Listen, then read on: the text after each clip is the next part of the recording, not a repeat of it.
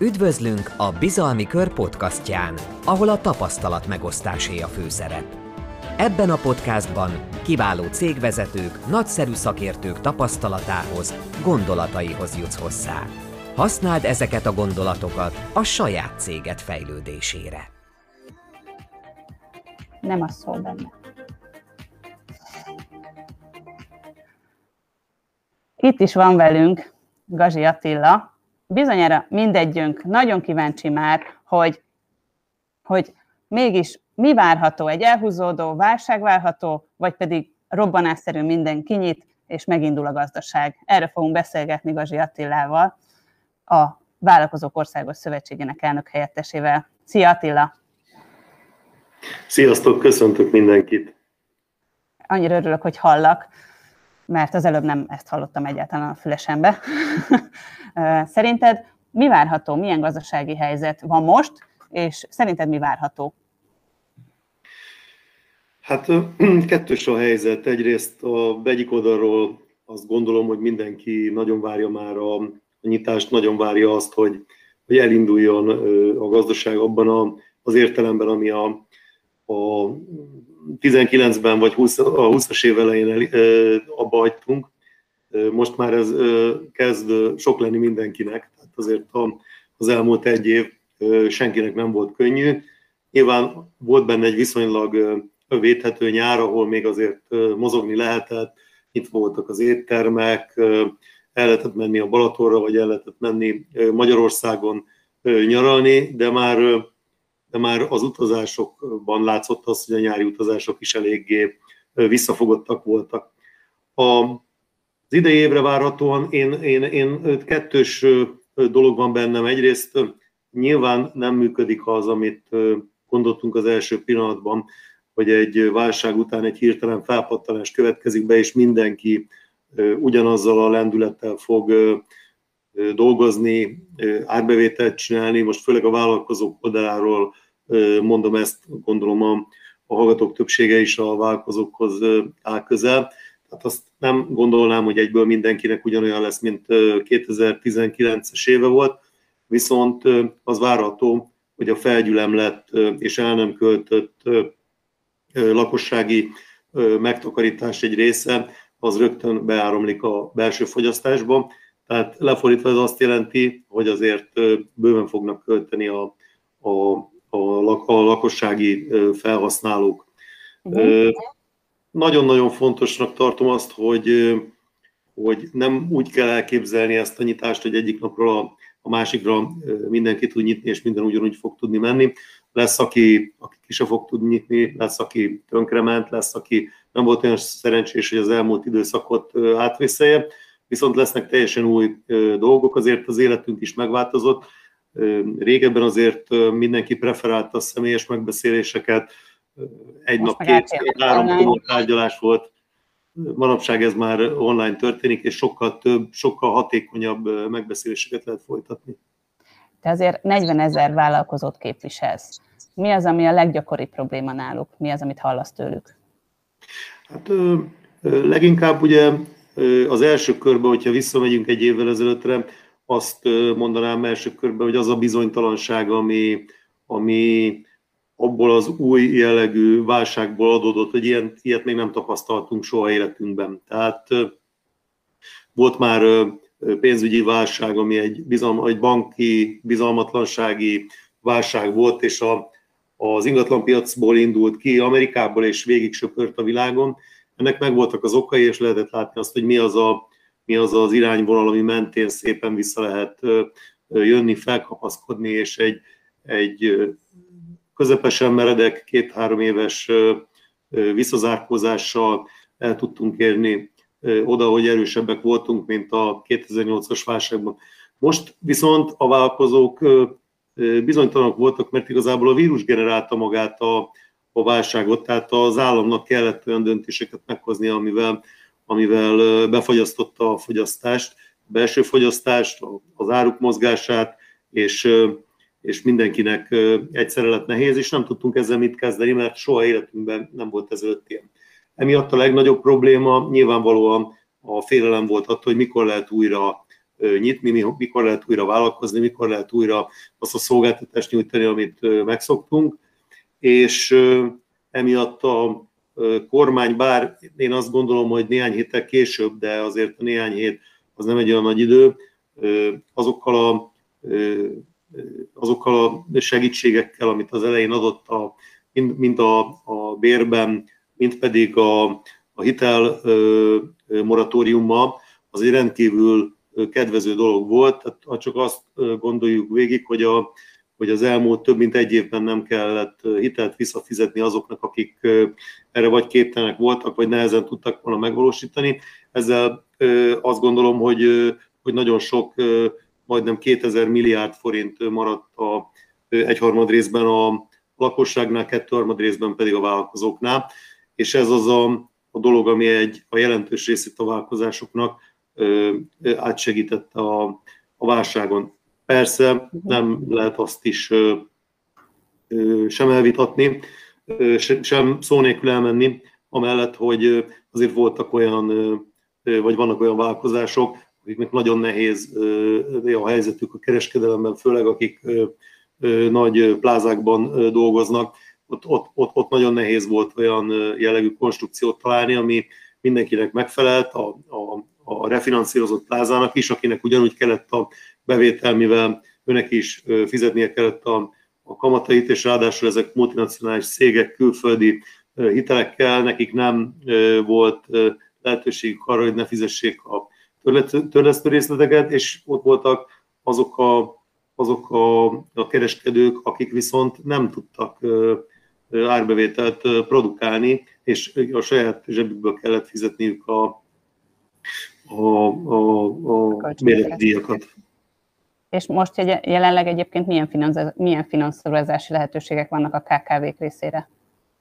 Hát egyrészt ugye maga már az is finanszírozás, hogy nem kell visszafizetni a meglévő hiteleket, már ez is egy, egy rendkívül jó dolog. Ugyanakkor hm, nagyon erősen felpörgött, felpörgött és a, a VOSZ ennek élharcosa, a, a KAVOSZ által gondozott Széchenyi kártya program, ami már már egy Széchenyi kártya mozgalom már nőtte ki magát, azt jelenti mindez, hogy, hogy többféle területen, többféle konstrukcióban tudunk nagyon gyorsan hitelt biztosítani a vállalkozásoknak. Tavaly év végéig több mint 45 ezer vállalkozás szerződött Széchenyi kártya hitelre, és a, a leszerződött és kiutalt hitelek száma vagy nagyságrendje az olyan 6-700 milliárd forint volt a tavalyi évre. Én azt gondolom, hogy az idén az első negyed évben meg lesz a, a kiutalt egy 1000 milliárd forintnyi hitelösszeg. Ez a, ez egyik legnagyobb, tehát a, az MNB és más egyéb programoknál jóval nagyobb nagyságrendű, és kedvező, nagyon kedvező hitelkonstrukció, ugyanis 0%-os kamattal, egy-két éves türelmi idővel lehet viszonylag jelentős forráshoz jutni fedezet nélkül. És ezt ugyanúgy még mai napig is fel tudják venni, ugye ezt a szép Igen, ezt mai napig, én szerintem egész évben erre lesz lehetőség. Akkor ezek szerint ez elég népszerű termék. Igen, nagyon, nagyon, nagyon népszerű, és nagyon, tehát két-két és félszer annyi terméket értékesítettünk, mint a, a tavalyi évben. Uh-huh. Magyarországon milyen megoldások vannak vállalkozók érdekvédelmi, érdekvédelmével kapcsolatban? Vannak egyáltalán? Vannak, többféle lehetőség is van mindenhol, tehát Magyarországon ugye azért a 90-es évektől kezdődött el újra a, a klasszikus értelemben vett érdekvédelem előtte, ugye az állam képviselte mindenkinek az érdekét, attól függően, hogy az adott személy szerette volna ezt, vagy nem.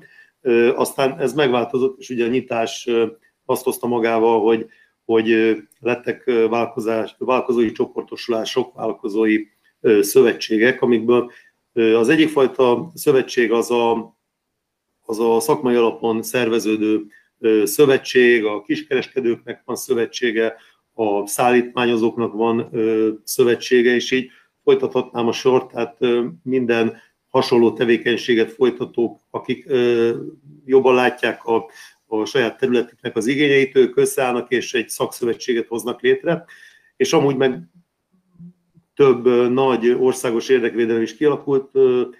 A legnagyobb, máig a legnagyobb azt gondolom, és, és a legtöbb tagot mozgósítani tudó a VOSZ, ami egy, egy általános érdekvédelem, a vállalkozók érdekeit védi a mikro, kis és középvállalkozóktól kezdve egészen a nagyvállalkozókig.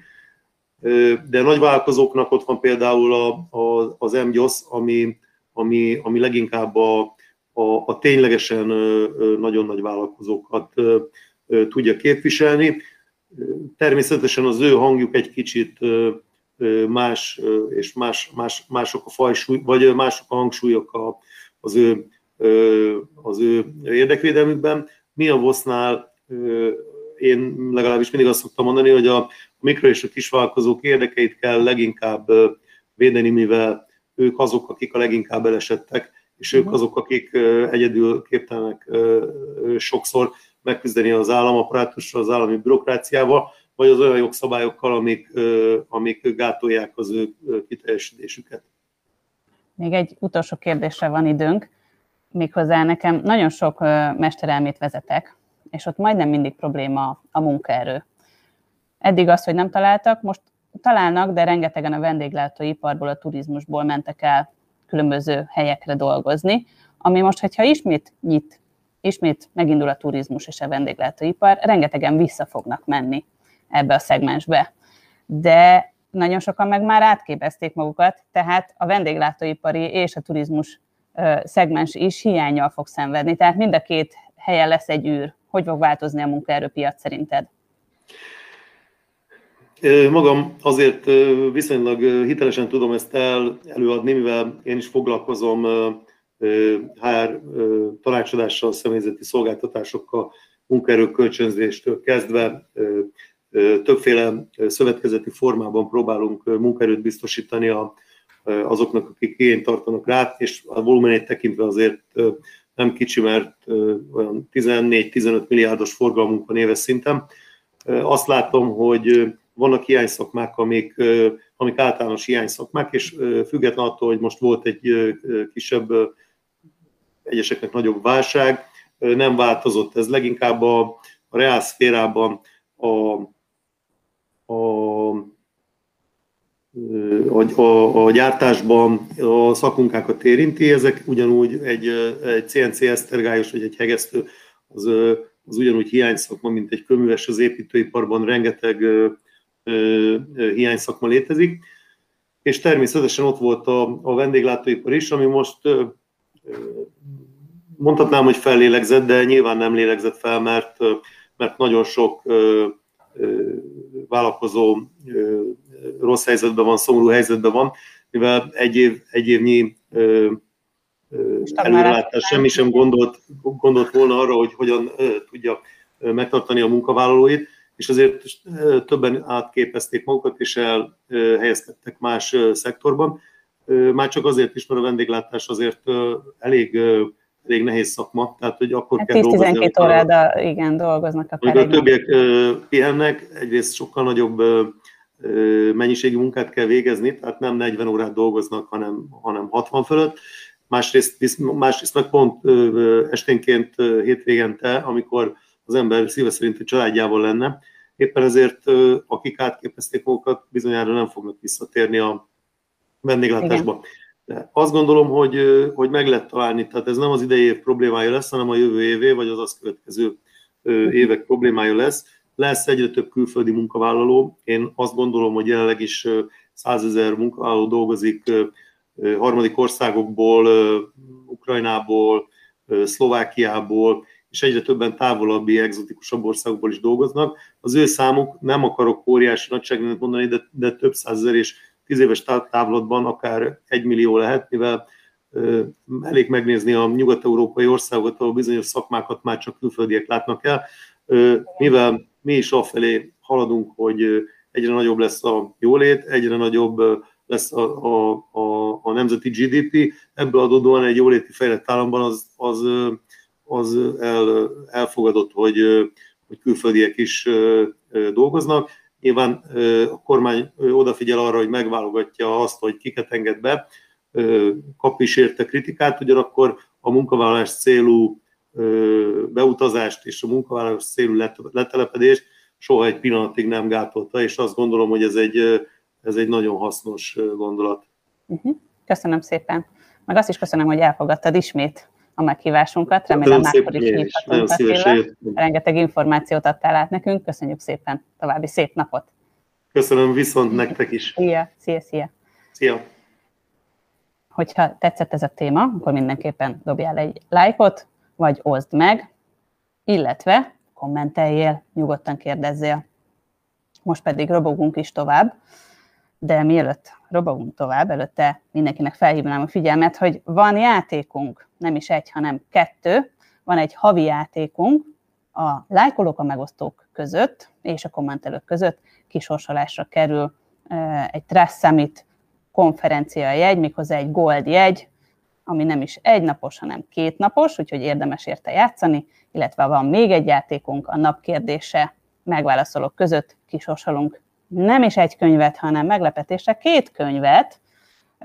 Az egyik az az Eredményes Menedzser című könyv, itt látható mögöttem, illetve a könyv rovatunkban szereplő Autoimmun sorsfordító program című könyvet fogjuk kisorsolni.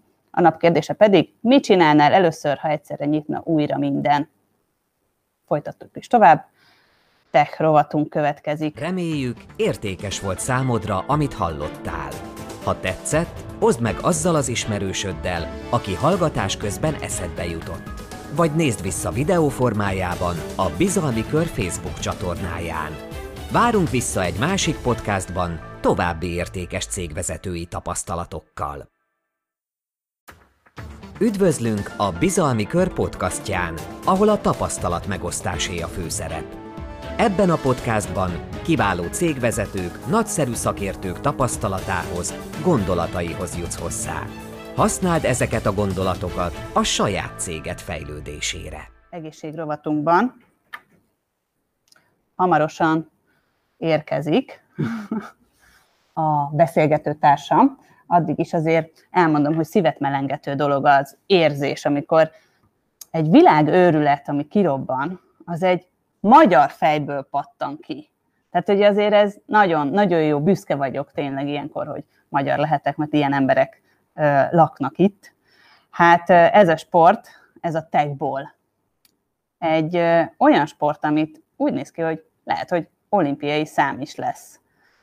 Ha minden igaz, itt is van velünk már a tegball egyik alapítója. Ö, szia, Szia Gábor! Szia, nagyon szépen köszönöm az érdeklődést. Borsányi Gábor a Techból társalapítójával beszélgetek, és a FIT EQ alapítójával. Mégis egy picit mutasd be a Techbolt, mert nem, minden, nem biztos, hogy mindenki ismeri ezt a sportot. A Techból egy 100%-ban magyar sportinnováció, illetve egy új sportág. Ugye annak idején a Techbolt azért hoztuk létre, mert egy új sportágat szerettünk volna megalkotni, amikor kvázi lábteniszezünk az asztalon. Én bízom benne különben, hogy már főleg itt Magyarországon egyre többen hallottak rólunk, és mindenféle, mindenfelé akár ki is próbálták. Ennek a magyar sportágnak a nemzetközi szövetsége a FITEK, és nagyon nagy büszkeséget tölt el minket, mivel már több mint 103 országban hivatalosan is van nemzeti szövetségünk, szóval mondhatjuk, hogy a, a fejlődésünk az, az tényleg gyors és töretlen. Azért tegyük egyszer mint tisztába, hogy ez a techból, ez tömegsport, vagy csak igazából a kivételesek játszhatják? Azon dolgozunk kollégáinkkal, hogy tömegsport legyen. Nyilván ahhoz, hogy tömegsport legyen a techból, ahhoz mindenhol elérhetővé kell tenni. Iskolákban, közterületen, strandon, szállodákban, mindenhol. Én úgy gondolom, hogy attól lesz egy sportág, egy sporteszköz, tömeg sportág vagy sporteszköz, ha mindenki pénztárca vastagságtól függetlenül bárhol kipróbálhatja és játszhat rajta. Egyébként honnan jött ennek az ötlete? Hát, hogy, Újpesti... hogy pattant ki ez az ötlet? Én újpesti gyerekként nőttem fel, és éppen amikor a panelházak között lent fociztunk, és éppen már meguntuk a normál futballt a barátaimmal, akkor próbáltunk pihenésképpen az ottani betonos pingpongasztalokon kvázi lábteniszezni, tegborozni, amit mi hihetetlenül élveztünk, viszont mivel kisebbek voltunk és alacsonyabbak voltunk, nagyon sokszor nem értük el a labdát, mert mivel vízszintes volt az asztal, sokszor a labda az asztal fölött pattogott. Éppen ezért meg kellett fognunk két oldalt az asztalt, és próbáltunk behajolni, hogy elérjük, hogy a lábunkat fölraktuk az asztalra, és tulajdonképpen akkor jött ez a pofon egyszerű ötlet, ha meghajlítanánk az asztalt, akkor a labda mindig kipattanna a játékos felé, és ezáltal sokkal könnyebben megjátszhatóvá válna. Ide, innen, innen jött maga az alapötlet. Hm? Nagyon sokáig egyébként Ronaldinho-val reklámoztátok a Tegbolt. Szerinted csak igazából sport vagy foci múltal rendelkező emberek tudják ezt elsajátítani, vagy például én is el tudom sajátítani, ha lehet határos időn belül, tehát nem 20 év múlva. Én biztos vagyok benne, hogy te is nagyon profitekból játékos lennél rövid időn belül, hogyha elkezdenél játszani, gyakorolni. Nagyon érdekes a kérdés. Érdekes, mert legelső körben, én fociztam annak idején 16 évig versenyszerűen, nagyon sok focista barátom van, akik tényleg válogató szintig jutottak, sokszor kihívtam őket játszani, és sok esetben még ők sem tudtak a legelső körben profi játékot játszani, pedig azt gondolták, hogy hát normál ötös focilabdával kell játszanunk, ugyanazokat a testrészeinket lehet használni, mint normál fociba, ez egy egyszerű dolog. De nem annyira egyszerű, viszont a jó hír, hogy nagyon-nagyon-nagyon hamar lehet felülni, szóval én biztos vagyok benne, hogy negyed óra gyakorlás után te is azt mondanád, hogy igen, az alapokat elsajátítottad mint mindenben úgy gondolom a legfontosabb lépésről lépésre haladni, szóval ne a legbonyolultabb mozdulatokkal, labdaérintésekkel kezdjük, hanem a legegyszerűbbekkel. Nagyon fontos kvázi az edukáció, és erre mi nagyon-nagyon nagy energiát fordítunk, hogy megmutassuk, hogy hogyan lehet könnyen és gyorsan elsajátítani a játékot, és ezáltal nyilván minél hamarabb élvezetessé tenni. De megmondom őszintén, hogy látom a mostani 12-13 éves gyerekeket is közterületen a, a parkokban, játszótereken, és némelyik úgy játszik, hogy szerintem engem is már megszorongatna a játékba, szóval könnyen bele lehet jönni, de gyakorolni kell itt is, mint minden sportágban. Egyébként úgy, mint ahogy mondjuk egy pingpong, kültéri pingpongasztalt, ezt meg tudom venni otthonra? Vagy ez nem, inkább nem, nem erre való, hanem inkább közterületeken, parkokban található? Szerencsére, szerencsére meg lehet venni, és szerencsére a tavalyi év végén kvázi legy, lezártuk az első körös fejlesztésünket. Jelen állás szerint négy különböző termékkel rendelkezünk, abból kettő összecsukható, kettő pedig fixen telepíthető fix verzió. A fix verzió ugye nyilván közterületre, iskolaudvarra, játszótérre ideális, mert tudjuk rögzíteni a talajhoz az eszközt, viszont a mobil verziónak köszönhetően pedig haza lehet vinni a kertbe, a garázsba, vagy ahol szeretnénk. És ami még nagyon fontos, és nyilván én a Nemzetközi Tegball Szövetség elnöke vagyok, de itt már Magyarországon is egyre több iskolában a többi sportaktivitást is játszák az asztalon, mert a tegball egy multifunkciós sporteszközé nőtte ki magát, amelyen öt különböző sportágat, és hozzá kapcsolódóan négy ö, különleges parasportág játszható ugyanazon az asztalon, ami azért fontos, mert kijelenthető, hogy innentől kezdve mindenki nemtől, kortól, tudás szintől, sőt a parasportolókat beleértve sérültségi szintől függetlenül talál számára ideális sportolási elfoglaltságot, és ne felejtsük el, mindegyik sportaktivitásunk nagyon-nagyon kis helyigényel bír, azaz tényleg szó szerint a kertbe tudjuk játszani ezeket a, a sportokat, játékokat. És Gábor, egyébként nagyon nehéz volt elterjeszteni a világon ezt a sportot? Nagyon, hány évbe telt? Semmi sem egyszerű. Mi 2014. június 12-én kezdtük el, akkor lett akkor tettük hivatalossá legelőször a, a Tegball játékot, akkor még csak futballról beszéltünk. Uh-huh. Hatalmas örömömre szolgál, hogy Gatyán György és Huszár Viktor az üzlettársaim ebbe az értékteremtésbe, és mögöttünk áll egy több mint 200 fős, nagyon profi és lelkes agilis csapat, akikkel minden nap azon dolgozunk, hogy mindenhova elvigyük a techbolnak a jó hírét, és mindenhol bemutassuk, és mindenhol kipróbálási lehetőséget biztosítsunk. Nem egyszerű, de én úgy gondolom, hogy mivel eléggé felgyorsult, kvázi néha digitális világban is élünk, sokkal könnyebb, le, sokkal könnyebb az út, mint mondjuk lett volna 30 évvel uh-huh. ezelőtt, egyik oldalról nagyon jó, a másik oldalról pedig rossz, hogy én úgy gondolom, hogy még mindig csak a sportot és a futball szerető emberek maximum 10%-a tud rólunk, ami még rengeteg lehetőséget tartalmaz még nekünk a, a jövőben. Igen, igen. És hallottam, hogy olimpiai ágá is fejlődhet a techból. Azért ebben az időszakban, amikor a klasszikus birkózás is állandóan lebeg, lebeg, hogy lesz olimpiai szám, vagy nem lesz, illetve a karate, ami egy tradicionális sport, nem pár éve került be az olimpiába.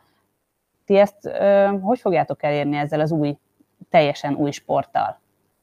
Először is mi merünk és tudunk is nagyokat támolni, és tudjuk, hogy mindig magasra kell tenni a, a mércét. Én emlékszem, én talán 2014 év végén nyilatkoztam először, hogy a techból olimpiai sportág lesz, és emlékszem, hogy akkor elég sokan még megmosolyogták ezt a dolgot. Úgy gondolom, hogy mi ezekből a...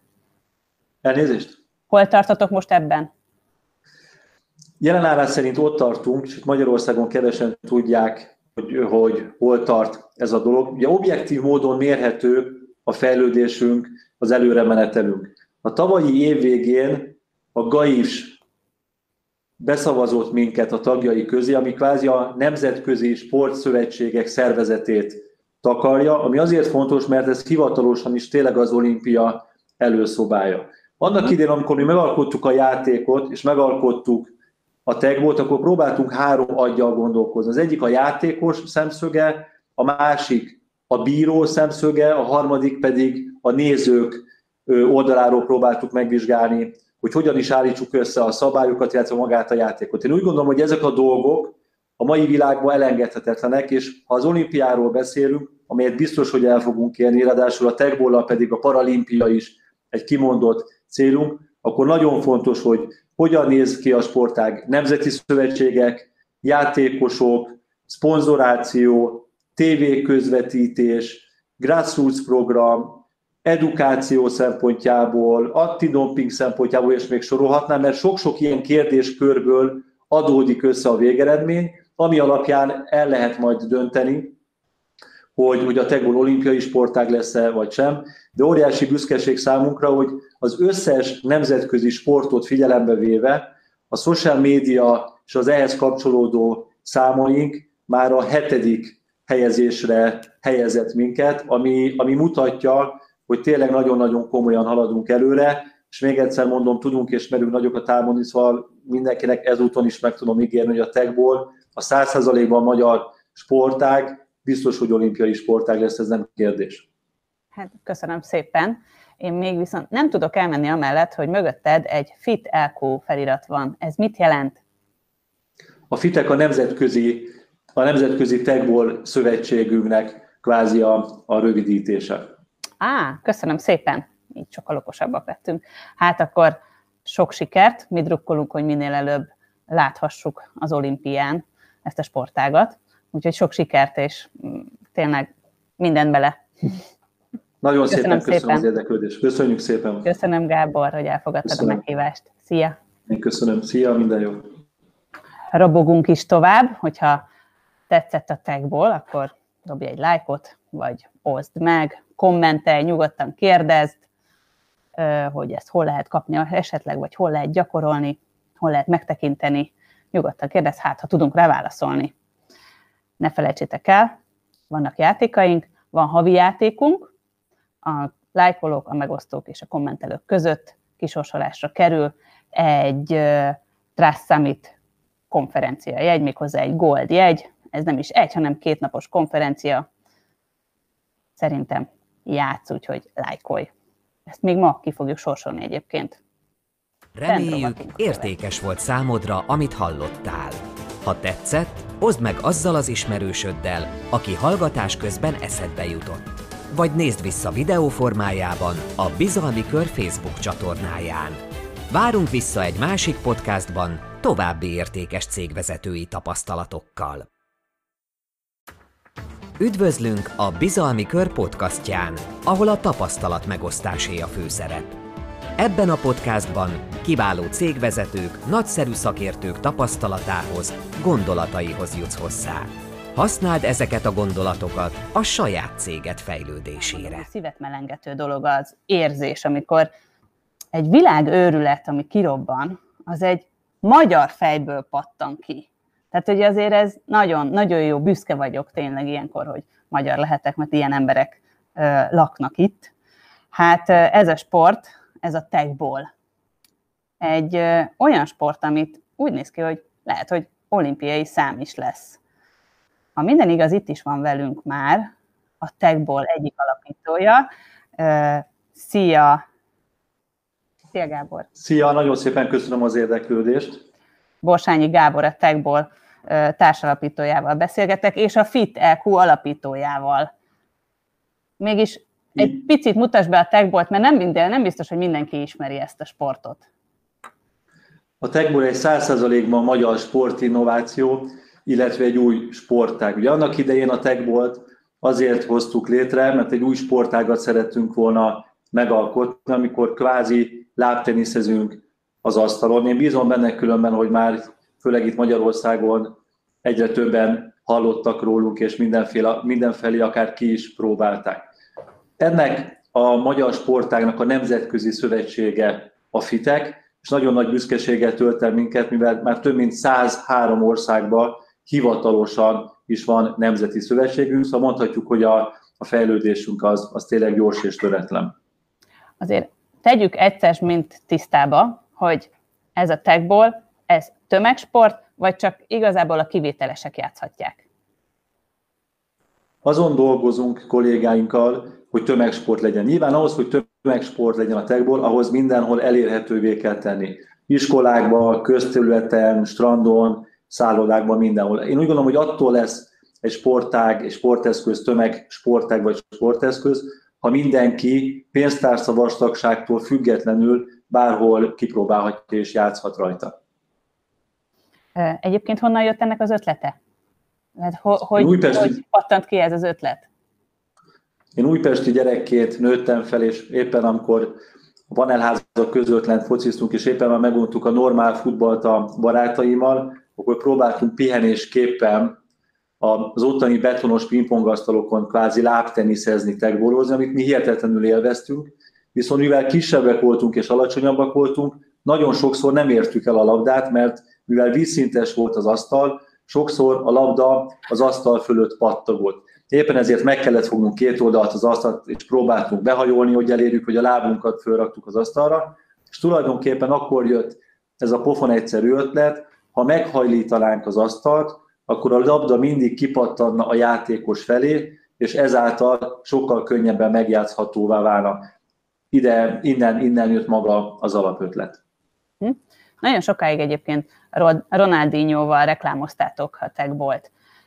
Szerinted csak igazából sport vagy foci múltal rendelkező emberek tudják ezt elsajátítani, vagy például én is el tudom sajátítani, ha lehet határos időn belül, tehát nem 20 év múlva. Én biztos vagyok benne, hogy te is nagyon profitekból játékos lennél rövid időn belül, hogyha elkezdenél játszani, gyakorolni.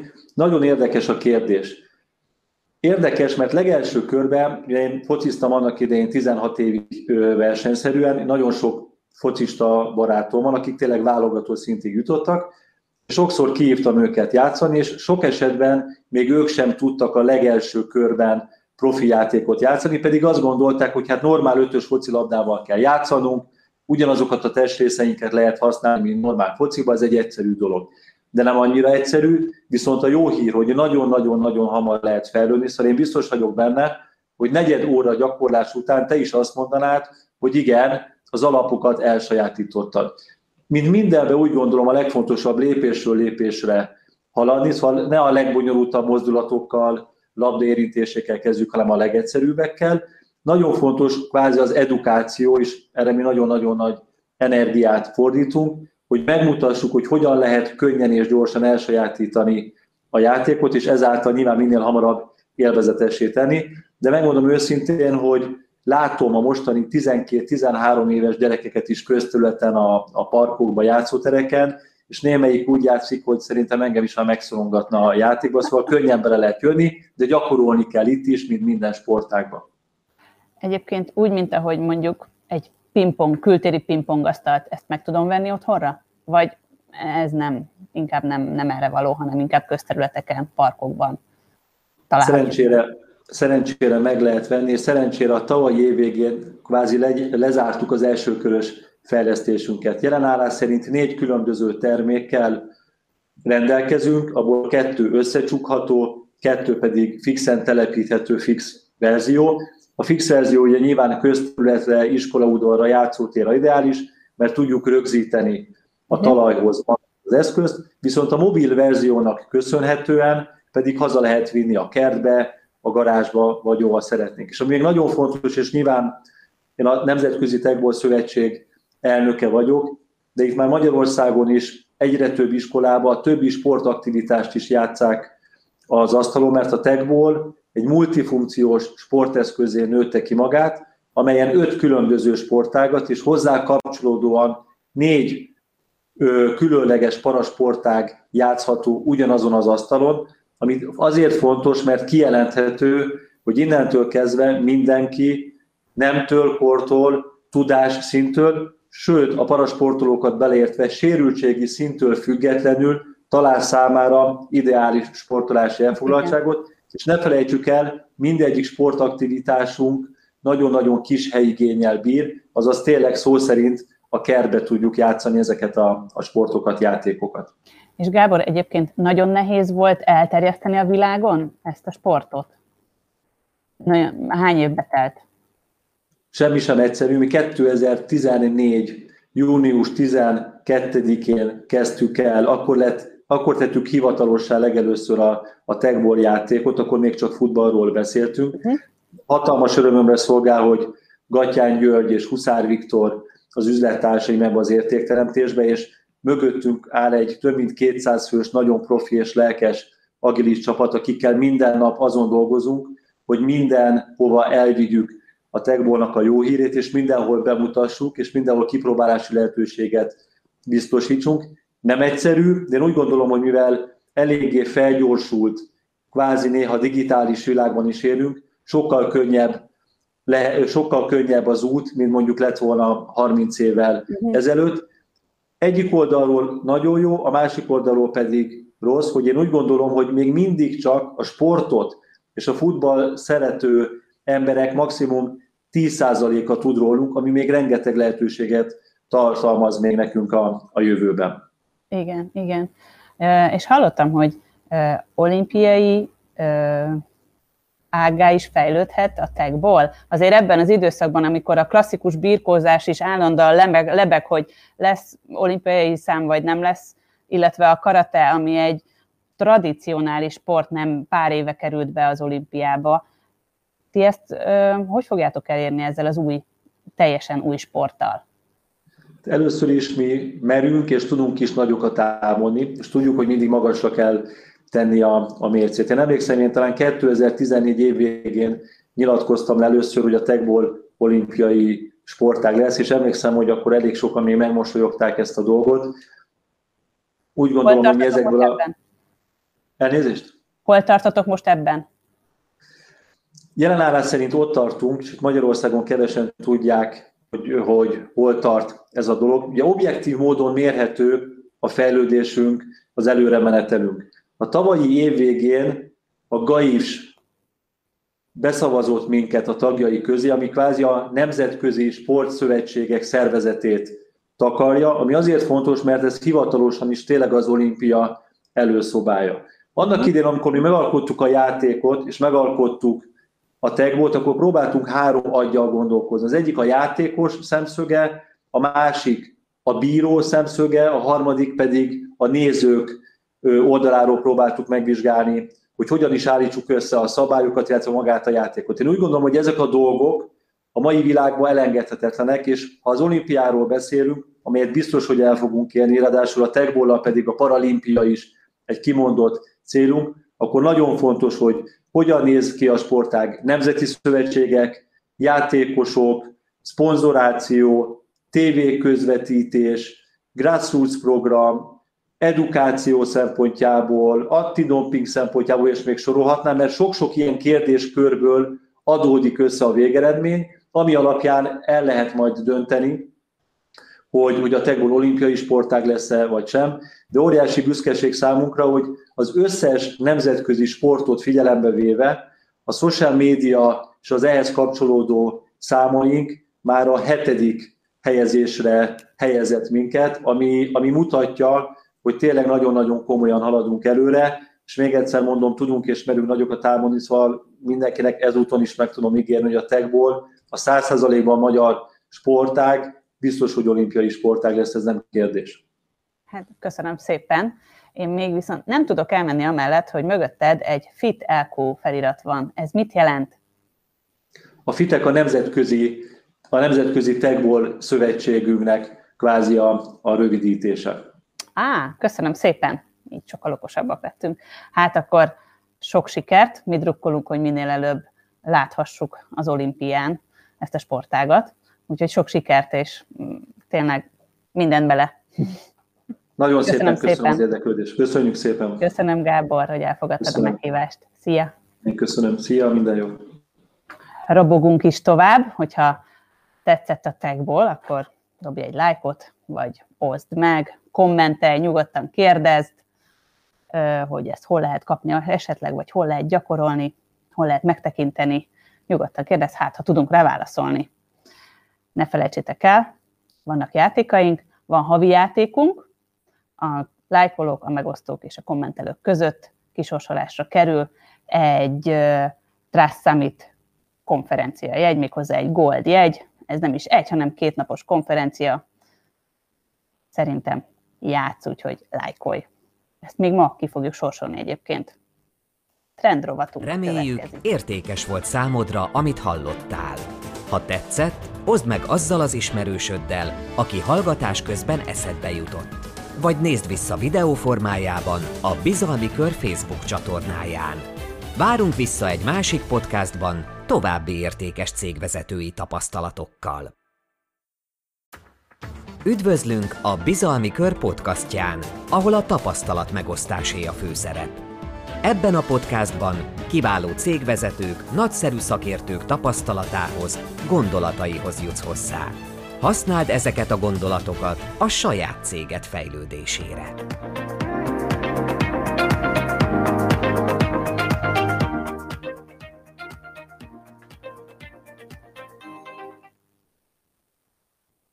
Az elmúlt évben hozzászoktunk az online jelenléthez. A partnereinkkel, az ügyfeleinkkel csak valamilyen netes felületen tudunk kommunikálni. Facebookon, YouTube-on, Instagramon, most már TikTokon is, de és ezért aztán rengeteg tartalmat gyártunk. Nagyon sok-sok információt próbálunk átadni az ügyfeleinknek, vagy a leendő ügyfeleinknek. De vajon jól csináljuk-e? ebben ad segítséget. Berze Márton, az Underground ügyvezetője. Itt is van már velünk. Üdvözöllek, Márton. Szervuszos, köszönöm a meghívást. Nagyon, nagyon szívesen. Szóval ebben szerintem eszméletlen sokat tudunk kérdezni, mert mindenki most még tapogatózik, mindenkinek új ez a dolog, és, és már tényleg rengeteg tartalom van fönt a neten. De mégis merre menjünk, meg hol hol mutassuk meg magunkat? Ez a kérdés. Mert most már személyesen nem tudunk elmenni igazából az ügyfelekhez ebben a helyzetben jelenleg. De most feltettél két egymillió dolláros kérdést, mert ha ezt tudnánk, és lenne erre egy ilyen univerzális aranyszabály, akkor már mindenki baromi gazdag lenne, és baromi sikeres. Ugye itt két, két kérdést is feszegettél, egyrészt a mit kérdését, tehát hogy milyen tartalmat fejleszünk, másrészt pedig ugye azt, hogy ezt hol terjesszük, tehát hol érjük el az ügyfeleinket. És kezdem a végével, mert szerintem ez az egyszerűbb.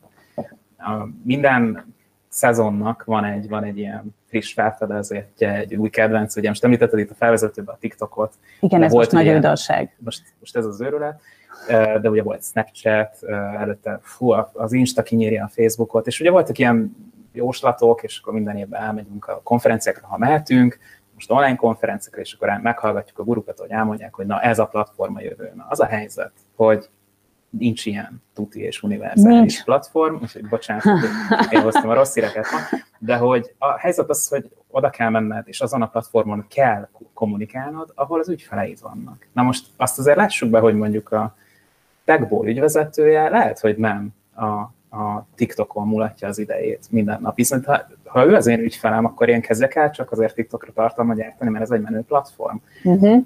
De ezt meg is fordíthatjuk, tehát hogyha nekem mondjuk egy 16 18 éves korosztályt akarok megcélozni mondjuk a kampányomban, mert nem tudom, menő, egyedi tornacipőket, nem tudom, értékesítek, akkor én a LinkedIn-en fogok ilyen nagyon komoly üzleti fejtegetésekbe bocsátkozni arról, hogy milyen fontos, hogy formatervezettek legyenek a sneakerek. Tehát nyilvánvalóan nem. Lehet, hogy akkor, akkor elmegyek a TikTokra, vagy elmegyek az Instára. Uh-huh. Tehát uh, igazából azt kell megnézni, hogy hol a piacod. Hogy ők, róluk mit tudunk, kik ezek a, kik ezek a személyek, és ugye itt konkrét személyekről beszélünk. Tehát a marketing ugye ott elköveti általában a hibát, hogy azt mondja, hogy az én célcsoportom. De ilyen célcsoport nem létezik. Vannak buyer personák, vannak ideális vásárlói karakterek, örülök róluk begyűjtünk egy csomó információt. Tudjuk, hogy mit csinálnak konkrétan, hogy néznek ki, hogy öltözködnek, hogy beszélnek, hogy viselkednek, mutogatnak-e, mint én állandóan. és minél több infót tudunk róluk, annál pontosabban tudjuk meghatározni azt, hogy hova kell mennünk, milyen platformra kell mennünk, és ott mit kell kommunikálnunk. És itt jön a mit kérdése, az volt ugye a másik egy millió dolláros kérdése. Ezekre vannak persze trendek, meg előrejelzések, akiket mélyebben érdekel ez a téma, az nyugodtan elolvashatja például a Content Marketing Institute-nak van egy minden évben megjelenő, minden év elején megjelenő az adott évnek a tartalom fejlesztési trendjeire vonatkozó ilyen doksiát, kutatását, ez azt hiszem most már 11. éve folyamatosan mindig megjelenik, és ebben látjuk, hogy úgy nagy általában, úgy nagy általánosságban az átlagos piaci szereplők az ebben a szektorban úgy nagyjából milyen tartalmat csinálnak. Az a helyzet, hogy ugye ez annyira nekünk konkrétan sokat nem segít. Tehát azt látjuk, és most elolvastam direkt a kutatást, hogy készültem erre az adásra, hogy azok a trendek, amik eddig is hatottak, tehát hogy több multimédiás tartalom, több videó, több könnyen fogyasztható, gyorsan, tömören fogyasztható tartalom, mint például egy infografika, vagy ezeknek továbbra is nő a népszerűsége, és hogy mondjuk a hosszú írott tartalmaknak egy kicsit visszaesik a népszerűsége, bár egyébként továbbra is azok egyébként meghatározó részét képezik minden okos cég tartalomstratégiájának, de hogy ugye ezek ilyen általános válaszok. És az a helyzet, hogy amint azon, amint rólad van szó, meg a te bizniszedről van szó, lehet, hogy ezek az általános receptek nem is fognak működni. Ugye látunk sok céget, aki eldobott mondjuk jól működő platformokat egy divat hullám kedvéért, elkezdett teljesen más tartalmakat gyártani, és el is bukott. Uh-huh. Ha már rólam van szó, akkor meg is fordítanám egy picit Mesélj. ezt az egészet, hogy én, mint fogyasztó, én, mint ügyfél, elképesztő mm, információ cunamit kapok uh-huh. bármelyik platformon. Én hogy tudom kiválasztani azt, ami, ami, amit érdemes megnéznem, amit érdemes meghallgatnom? Te, te tudod, szerintem a jó választ. Most hogy szűrsz? Tehát, hogy most mi alapján kattintasz? Aha. És le, legyél őszinte, tudom, adásban vagyunk, de hogy, tehát mert igen, az emberek nem kattintanak le kajafotót, és nem azért mennek rendezvényre, mert látnak egy jó kajafotót a rendezvényre, de hogy nem azért mennek, meg nem, meg gifeket nem néznek, de egész nap azt küldjük. Tehát, hogy most akkor egy ilyen őszintesség, akkor legyen ez egy pár. Akkor most minden megfordul, akkor most én kérdezlek téged, hogy te mi alapján szűröd, mi alapján válogatsz? Általában hobbim, uh-huh. tehát, hogy ez nagyon fontos, hogy azt, azt okay. végignézem. Az, hogy rövid legyen, ez. Nincs időm arra, Nincs hogy idő. végignézem. Uh-huh vagy csak kép legyen. Vagy csak kép legyen. Okay. És onnan információt tudjak meg. És onnan mész tovább, hogyha érdekel még Igen. a téma. Oké, okay. megadtad egyébként azokat a tipikus ilyen menedzserekre vagy vállalkozókra jellemző válaszokat egyébként, ami miatt például felmerül az a kérdés, hogy miért akarjuk most már évek óta rávenni a vállalkozókat, menedzsereket arra, hogy mondjuk ők hosszú videókat nézzenek. És érdekes, hogy egy olyan adásban... Igen, pont egy. Igen, ezt meg is kéne vizsgálni, hogy, hogy vajon a KPI-ok, tehát a mérőszámok tekintetében mennyire jól működik ez a cucc, mert hogy menedzsereknek, vállalkozóknak általában nincs egyben annyi idejük, hogy mondjuk egy ilyen adást végignézzenek. Lehet, hogy van, vagy az már egy olyan magas tehát a szinten lévő vezetőről beszélünk, aki már megteheti, hogy az Meg, idejének aha. egy ekkora részét erre fordítja, de azért mondjuk a tipikus átlagos magyar fel KKV cégvezető vagy cégtulajdonos azért nem ez a kategória. Tehát neki vagy olyan tartalmakat adunk, ami hozban megfelelő, és majd azt mondjuk, hogy oké, okay, ezt, ezt tedd el később, tehát hogy most ráirányítjuk a figyelmét valamilyen hosszabb tartalomra, de azt el tudja magának tenni később, ugye egy videó nem ilyen.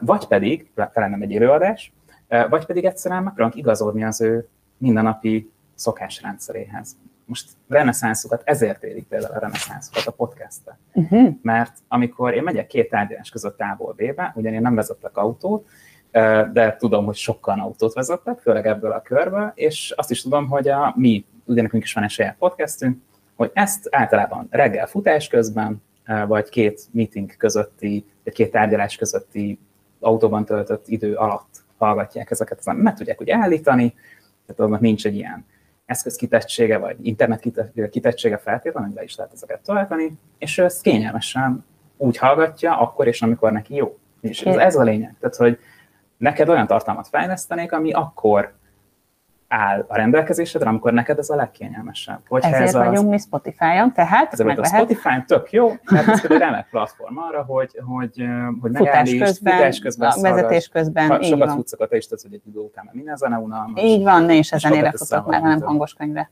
És, tehát, és ezért nem érdemes, nem azt mondom, hogy nem érdemes, mert jó tudni azt, hogy milyen trendek vannak, uh-huh. de az nagyon fontos, hogy a trendek mögé lássunk, és ezért fontos, hogy minél többet tudjunk arra a szeméről, akinek írunk, akinek forgatunk, akinek tartalmat gyártunk, mert az ő igényeihez kell igazodnunk. Abban is, hogy milyen platformon vagyunk, és abban is, hogy azon a platformon milyen tartalmat készítünk. Tehát tök jók a trendek, meg a kutatások, meg a nagy egész, ezeket jó tudni, el lehet szépen olvasni, de be lehet így zárni ezeket a statisztikákat, félretenni, és csak is kizárólag az ügyfélre koncentrálni, hogy neki mire van szükség. Pont most ezt akartam megkezdeni, hogy mi a trend? Rövid, hosszú, fontos-e a, a külalak, vagy inkább a tartalom? Tehát, hogy most melyik a fontosabb? Kezdem a végén. A Cél Petrának volt tavalyi online konferencián egy előadása, és ott hangzott el az a mondat, ő a retorika nagyasszony, kommunikációs szakember, óriási tekintély a szakmában, inkább az elméleti tudományos oldalról, és ő mondta azt, hogy ez a helyzet, ugye ez a pandémiás szituáció gyakorlatilag a, újra aláhúzta azt, hogy a tartalom még mindig fontosabb, mint a forma. Uh-huh. Tehát amit te is mesélsz, ez a, ez a content túllövés, amiben vagyunk, hogy bárhova nézek, mindenhol tartalmakat látok, mindenki a figyelmemért küzd, teper, minden áron is egyre agresszívebb eszközökkel teszi ezt. Mert már rezisztensek szerintem az emberekre. Igen, csak ugye pont bizalmatlanok is, amiatt, hogy lekattintanak egy bombasztikus clickbaites címet, és ott van a nagy semmi. Uh-huh. Száz szavas, semmit mondó cikkek, dögunalmas videók, közhelyes ilyen önvallomások, amiket vlognak átszáznak. Tehát, hogy ugye nagyon sok ilyen gagyi, gagyi tartalom. És és ezért mondja azt a Cél Petra, hogy tök jó, hogy megszerezted a figyelmét, majd elengedted, mert nem figyeltél a tartalomra. Fontosabb a tartalom. Tehát igazából nem a hossza, hanem a minősége számít. Ha van egy gondolat, amit kereken három percben el tudsz úgy mondani, és annál egy másodperces sem kell több, hogy értelmesen kifest, akkor az legyen egy három perces videó. De ha arra a témáról lehet 30 percet beszélni, akkor beszélj. Csak ne cseréljük fel a kettőt. Uh-huh. Tehát, hogy ne az legyen, hogy egy semmit mondó témáról akarsz 30, 30 percet beszélni, mert elrabolod az idejét, elrabolod a figyelmét, és elveszíted a bizalmát, és ha már bizalmi index, akkor na, ez például a bizalmi indexedet a földbe. Sőt, inkább a föld alá. Föld alá teszi.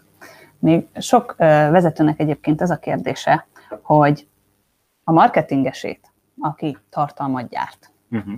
azt bent tartsa, felvegye, alkalmazott legyen, mert akkor ő érzi a céget, tudja, hogy miről uh-huh. beszél, tehát hogy ennek ez az előnye, vagy pedig szervezze ki, és szakember foglalkozzon vele, de nem biztos, hogy akkor érti és érzi azt, ami a cég. Hát egyrészt... Melyiket tudod ajánlani? Vagy legyen egy itt is, meg ott is.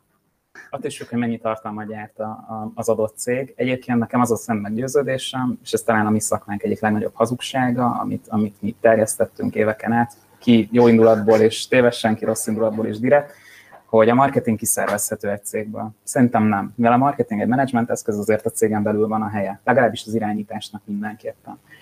Tehát amikor azon gondolkozol, hogy fel akarsz, hogy vegyél fel egy marketingest vagy sem, vagy bíz meg inkább egy szakembert, én azt mondom, hogy vegyél fel egy jó szakembert a cégedbe, tehát legyen egy interim marketingesed, nyilván ez már kell egy megfelelő méret, és akkor hívj egy marketingest, hogyha valamilyen olyan tevékenységre van szükséged, ahol egy ilyen nagy ugrás, tehát egy nagy píket szeretnél csinálni a növekedésben, mert ahhoz tud egy ügynökség hozzájárulni, stb. Na, ezt nem mondom azt, hogy, hogy nem lehet kiadni szövegíróknak, uh-huh. vagy, vagy tartalomfejlesztőknek különböző tartalmakat, főleg a speciális content van, de nem mindenhol van ilyen technika, nem minden cég, de ezeket egyiket lehet bérbe is venni, de az irányítást nem tudod kiszervezni a cégben valójában. Tehát az egy mítosz, hogy ha odadom egy szakembernek, majd ő egyedül megoldja. Majd őt varázsol. Nem tudja megoldani, és nem azért, mert ne tudná jól megírni a szövegeket, a szövegeket még tök jól meg tudja írni. De azt, hogy például felismerjük a mindennapi kontentet, azt, hogy egy ilyen élő showban mennyi, mennyi tartalom keletkezik azzal, hogyha a kollégád mondjuk csinál róla egy fényképet, és ezt kiteszi.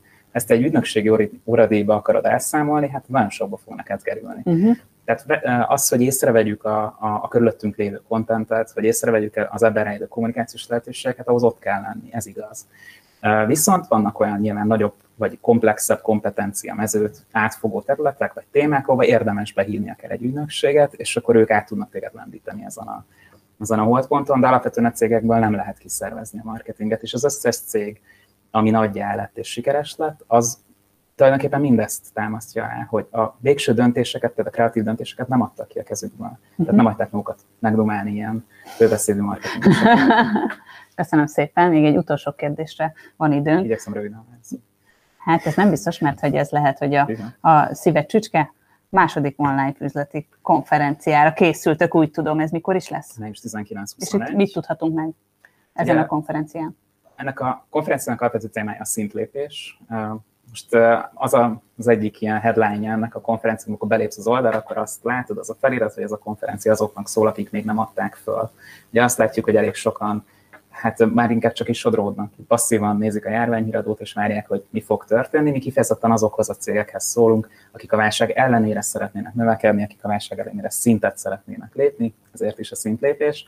Ennek három nagy szintere van, marketing, a management és az innováció, ami egy új téma a tavalyihoz képest. Ugye tavaly volt már az első online, azt is májusban tartottuk, 2020-ban, hogy a 10 hét alatt raktuk össze a rendezvényt, mert hát éppen jött egy lockdown, tehát sokkal, Igen. az ötlet is gyors volt, és a megvalósítás is gyors volt, ugye ezer résztvevő volt, ezer fizető résztvevő, és ez egy 17 napos őrület volt, ez most rövidebb lesz, mert már tudjuk, hogy mindenki egy kicsit fáradt, de most mi tényleg azokhoz a cégvezetőkhöz, vállalkozókhoz és menedzserekhez szólunk, akik a válság, el, válság ellenére, minden nehézség ellenére mennek, akarnak, másznak ezen a hegyen, mert hogy egy ilyen hegymetafora írja Mhm. le ezt a rendezvényt. Mi azt látjuk, hogy a piac 90%-a kékestetőre gyúr, oda szeretne eljutni, ahhoz keres eszközöket, és ahhoz is talál egyébként eszközöket a legtöbb konferencián, mi viszont a K2-re szeretnénk vinni a csapatot, és az, arra pedig nem úgy akarunk, hogy nyolcszor megmásszuk a kékest. Oda valami egészen másra van szükség, és hogy mi ez a más, ez majd május 19-21 között kiderül. Ez online lesz, vagy személyes? Online és teljes értékű, mint tavaly. Mi hiszünk ebben abban, hogy egyébként online is lehet teljes értékű rendezvényt csinálni, a készfogáson kívül mindent megkap a résztvevő, aki nem hiszi, járjon utána.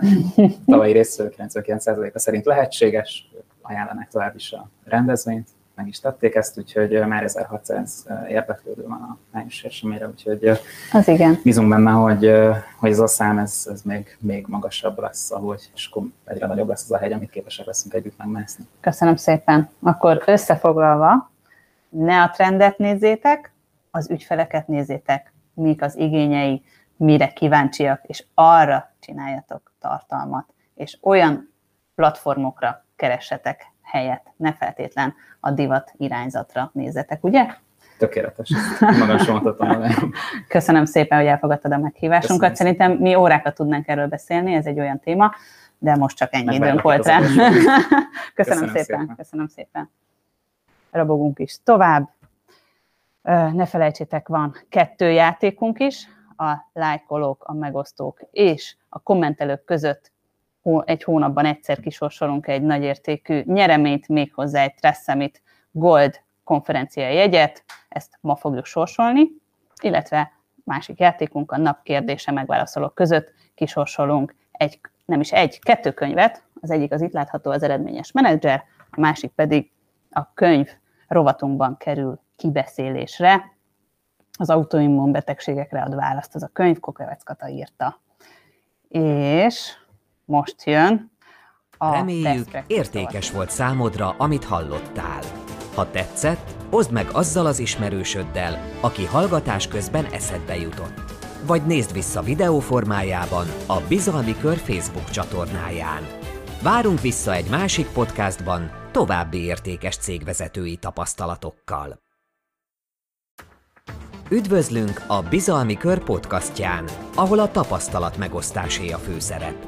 Ebben a podcastban kiváló cégvezetők, nagyszerű szakértők tapasztalatához, gondolataihoz jutsz hozzá. Használd ezeket a gondolatokat a saját céged fejlődésére.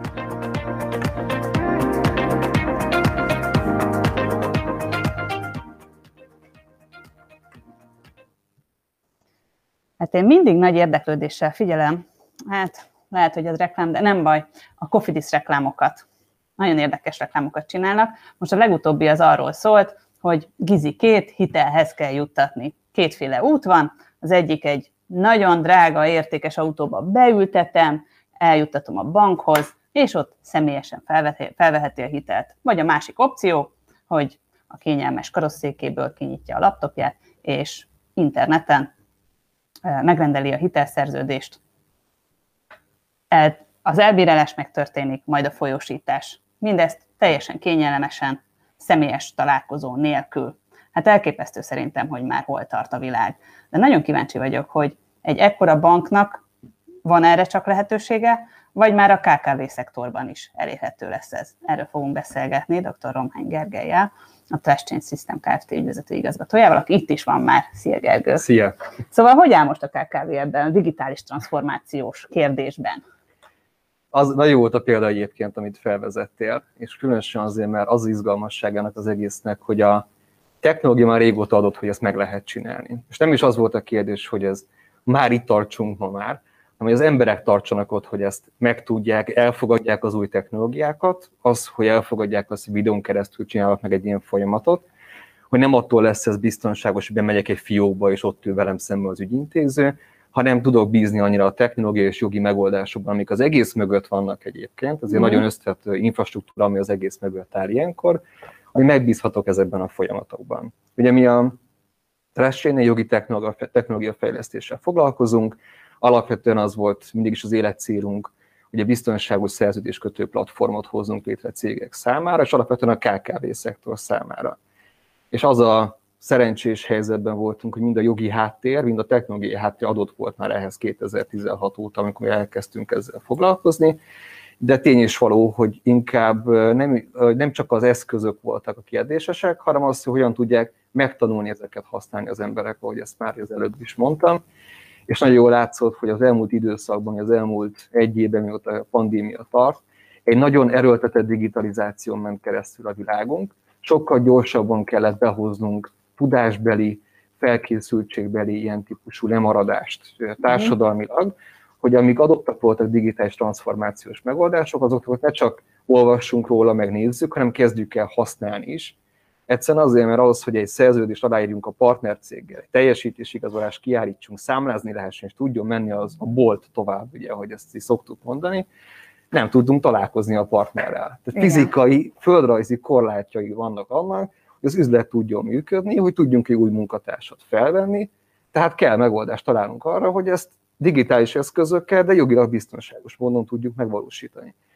És azért az látszik, hogy szerencsére jól vette az akadályt a magyar KKV szektor is, ezt látjuk mi is a saját számainkon az elmúlt egy évben, meg egyébként a konkurens szolgáltatóknál is hasonló számokat, növekedést tudott mindenki beszámolni, hogy elkezdtek bízni a KKV szektorban a szereplők ezekben a megoldásokban, elkezdték megtanulni ezeket használni, ajánlani a partnereiknek, és elkezdett digitalizálódni ez a közeg. Uh-huh.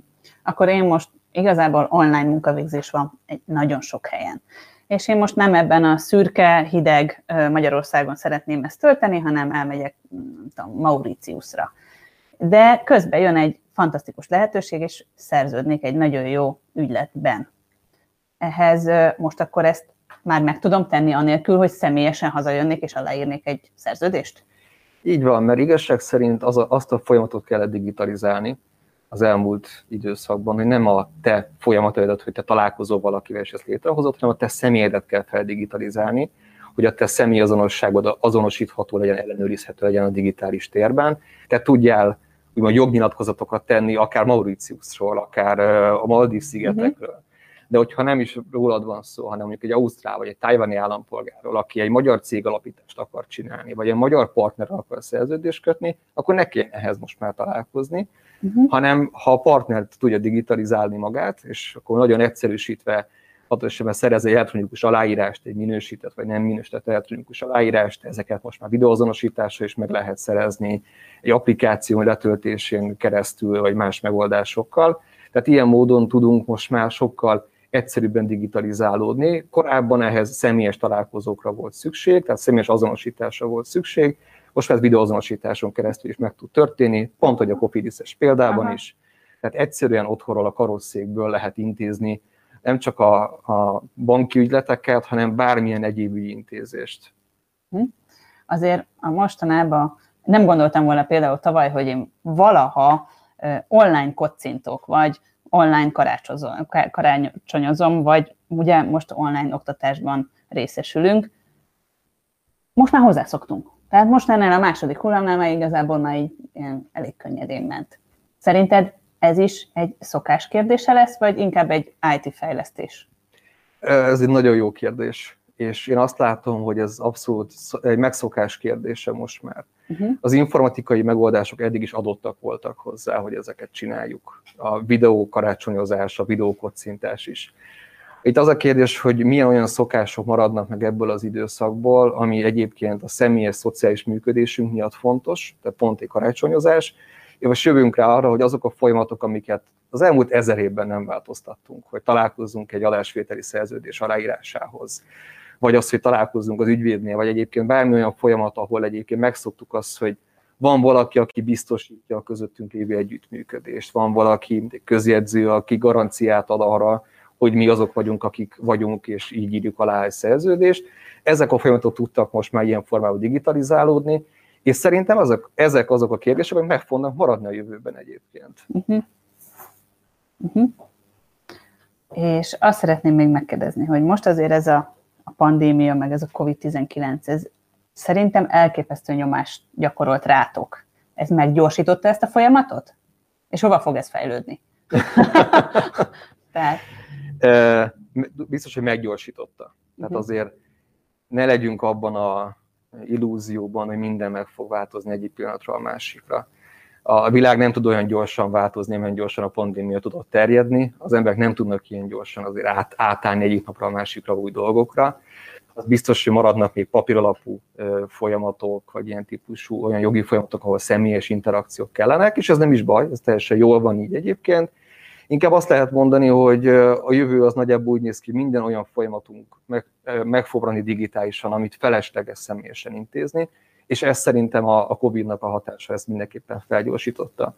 Én azt tippelném, hogy közel 5-10 éves gyorsítást tett egyébként ebben a digitalizációs kényszer az elmúlt egy évben, amit ahogyan fel tudta gyorsítani a folyamatokat. És egyébként ezt hogy kell elképzelni egy cégben, hogy kell ezt megigényelni, vagy elkezdeni ennek a protokollját? Mi azt szoktuk javasolni, hogy elsősorban a menedzsment az, aki kezdje el átgondolni, hogyan lehet az üzleti folyamatait átalakítani. Ezek a klasszikus kérdések, hogyan veszünk fel egy munkatársat, egy munkaszerződést, hogy írunk alá. Amikor ezt elkezdjük megszokni a munkatársakkal, csapattal, menedzsmenttel, akkor tudjuk átterelni ezt az alvállalkozók ügyfél folyamatokra is. Uh-huh. Nálunk a tavaly márciusban 300 aláír szerződésnél tartottunk, amit a rendszerünkben írtak alá távolról felek, most tartunk ilyen 18 ezernél egy év alatt. Ez jól látszik, hogy ilyen növekedést tudott elérni egyébként egy ilyen digitális szolgáltatás, pusztán azért, mert lehetőséget teremt arra, új folyamatokat indítsanak be a cégek, és kezdjék átalakítani a működésüket. Van olyan ügyfelünk, aki 80 munkatársat terelt be teljes HR folyamatokat digitalizálni, amikor ezzel végeztek, akkor pedig elkezdték az alvállalkozókra is ezt kiterjeszteni, mert már megtanulták, már értik az előnyeit, látják az anyagi előnyeit, hát napokat lehet spórolni azzal, hogy ezt nem papír alapon intézzük, a kollégek nem mertek ugye találkozni adott esetben az ügyféllel, vagy féltek a szélszesek uh-huh. kimenni, így ezt, ezt is meg lehet spórolni, és már meg volt a tudás ahhoz, hogy hogyan kell egy ilyen folyamatot digitálisan átalakítani. Azért azt is hozzá kell tenni, hogy, hogy klasszikusan minden esetben de nem csak egy IT eszközt kell ebben érteni, hanem folyamatokat kell újra gondolni. Kell egy szabályzat rá, hogyan kell lehetőleges aláírásokat használni, milyen szerződéseket digitalizálunk, milyen megoldással, hogyan küldjük ki a partnernek, ennek mi a protokollja. Nagyjából ott tartanak a cégek, cégek, akik bevezettek egy ilyen megoldást, hogy most alakítják a folyamatokat is ki hozzá, hogy megvan a technológia, bízunk benne, akkor hogyan fogjuk az életünket átalakítani ennek megfelelően ez, ez egyébként hihetetlen gyorsaságot tud eredményezni, és szerintem sokkal sikeresebbek tudnak lenni, mert valaki felépíti mondjuk a, a sales folyamatát, fölviszi az ember érdeklődését, majd ugye ott leesik, mert hogy ott még nincsen szerződés, hanem majd egy-két nap múlva küldik ki, addigra már felét elfelejti, amit megtudott, az érdeklődés már nem akkora, és esetleg elveszíti az ügyfelét. Itt meg rögtön akkor mehet már a szerződés, amikor még ott van a fent az érdeklődés. Pontosan. Tehát, ahogy korábban ugye elkezdtük most a számla oldalról gondolni a dolgokat, hogy hú, elszámlázás van, meg számlakibocsátás, Igen. és ezt digitalizáltuk, aztán rájövünk, hogy jó, hát akkor miért ne digitalizáljuk a teljesítési igazolás szerződést, vagy a másik irányból is lehet jönni, hogy na most már akkor ez a szerződés digitálisan van kezelve, akkor már a teljesítést is, akkor, akkor tegyük hozzá a számlát is, és kész van egy üzleti életfolyamat. Igen, igen. Hát ez egy remek lehetőség. Mi a jövő? Hát ha meg tudnám mondani, akkor ugye ez is az előbb is elhangzott a Mártontól, ez a millió dolláros kérdés. A jövő biztosan az, hogy még sokáig velünk lesznek egyébként a papíralapú folyamatok is, tehát a jogi folyamatok digitalizálódásában mindenképpen megmaradnak ezek a papíralapú folyamatok is, de már el tudom képzelni azt is, hogy amikor egy személyes találkozó már akkor is digitálisan intézzünk mindent, és már nem arról szól, hogy 200 oldalt írjunk alá együtt, és ezért találkozunk, hanem azért, hogy egymással beszélgessünk, közben nyomunk kettőt a telefonunkon, aláírtunk egy 300 oldalas befektetési szerződést, vagy egy társasági szerződést, és nem azzal ment az idő és energia, hogy megkeressük az oldal alján, hogy hol írunk alá. Uh-huh. Tehát már, már ilyen szempontból is azért ez egy nagy könnyítés egyébként. Igen. Hát vagy régen tudod, ez a csak kézbe csaptak, igen, szembenéztek, igen, igen. köszönöm szépen, és ez volt a szerződés. Bizony. Ahhoz képest mennyit fejlődtünk. Hát Isten. sokat, sokat, igen. A digitális térbe tereltünk mindenféle ilyen típusú azonosítás, ellenőrzés, garanciális kérdésköröket. Úgyhogy nagyon izgalmas jövő előtt állunk. Köszönöm szépen, hogy elfáradtál. Szerintem elképesztő még mi fog előttetek állni. Most fog erre mindenki rájönni talán. Úgyhogy sok sikert és kitartást! Köszönöm viszont! Köszönöm szépen! Szia Gergő! Szia! Hogyha tetszett a téma, akkor mindenképpen dobj egy lájkot, vagy egy szívecskét, mindenképpen ne felejtsd el a napi játékunkat, a napi játékunk pedig a nap kérdésére válaszolók között kerül ki, a nap kérdése pedig, mindjárt kirakja a kollega, hogy mit csinál először, ha egyszer, e, először, ha egyszerre nyitna újra minden. Hú, én már nagyon várom, én biztos, hogy valami étterembe megyek legesleg először, és valami finomat eszem. Illetve van a havi játékunk is, a lájkolók, a megosztók és a kommentelők között Trust Summit online, Gold konferencia jegy kerül kisorsolásra. Robogunk is tovább, a könyvajánló rovatunk Reméljük, értékes volt számodra, amit hallottál. Ha tetszett, oszd meg azzal az ismerősöddel, aki hallgatás közben eszedbe jutott. Vagy nézd vissza videó formájában a Bizalmi Kör Facebook csatornáján. Várunk vissza egy másik podcastban további értékes cégvezetői tapasztalatokkal. Üdvözlünk a Bizalmi Kör podcastján, ahol a tapasztalat megosztásé a főszerep.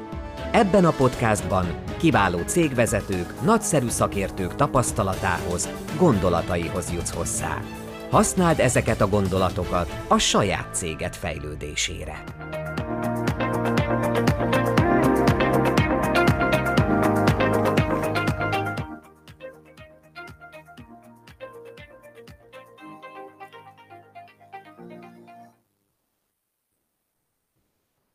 általában akkor kezdünk el azon gondolkodni, hogy az egészségünkkel lehet, hogy kellene foglalkozni, amikor már baj van, amikor már gond van. Lehet, hogy előbb kéne ezen gondolkodnunk? Erről fogunk beszélgetni Kokevec Katával, a Sorsfordító Program, Autoimmun Sorsfordító Program című könyvírójával. Szia Kata! Szia. Köszönöm, hogy elfogadtad a meghívásunkat. Én köszönöm a meghívást. Nekem ez egyik kedvenc témám egyébként, mert hogy rengeteget foglalkozunk fejlesztéssel. Már szerintem el is várjuk magunktól, hogy önfejlesztéssel foglalkozzunk, valahol ez már benne van a levegőbe. De amikor erre gondolok, akkor mindig az, hogy akkor elmegyek valami oktatásra, megveszek valami könyvet, elolvasom, tehát hogy mindenképp valami szellemi fejlesztésre gondolok, és egyáltalán nem gondolok arra, hogy az egészségemet is lehetne fejleszteni. Így van, már pedig én hiszem és vallom, és egy jó pár éve már csinálom is, és, és ezt, ezt a, az egészet, amit az, az egészségeddel tudsz magaddal művelni és tenni, ez igenis az önfejlesztésnek a része. Olyannyira, hogy, hogy nem véletlenül sorsfordító program, autoimmun sorsfordító program az én könyvemnek a címe.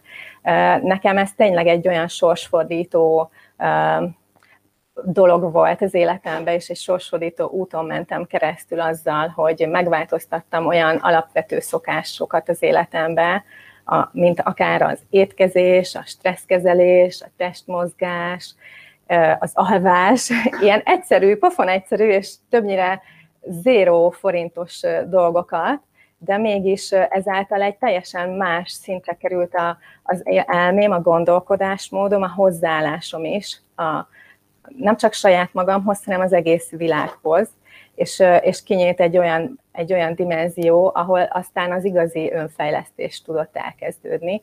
De én úgy gondolom, hogy ez csak akkor tud elkezdődni, amikor valaki fizikálisan, biokémiailag van egy olyan szinten, amikor az elméje is befogadó.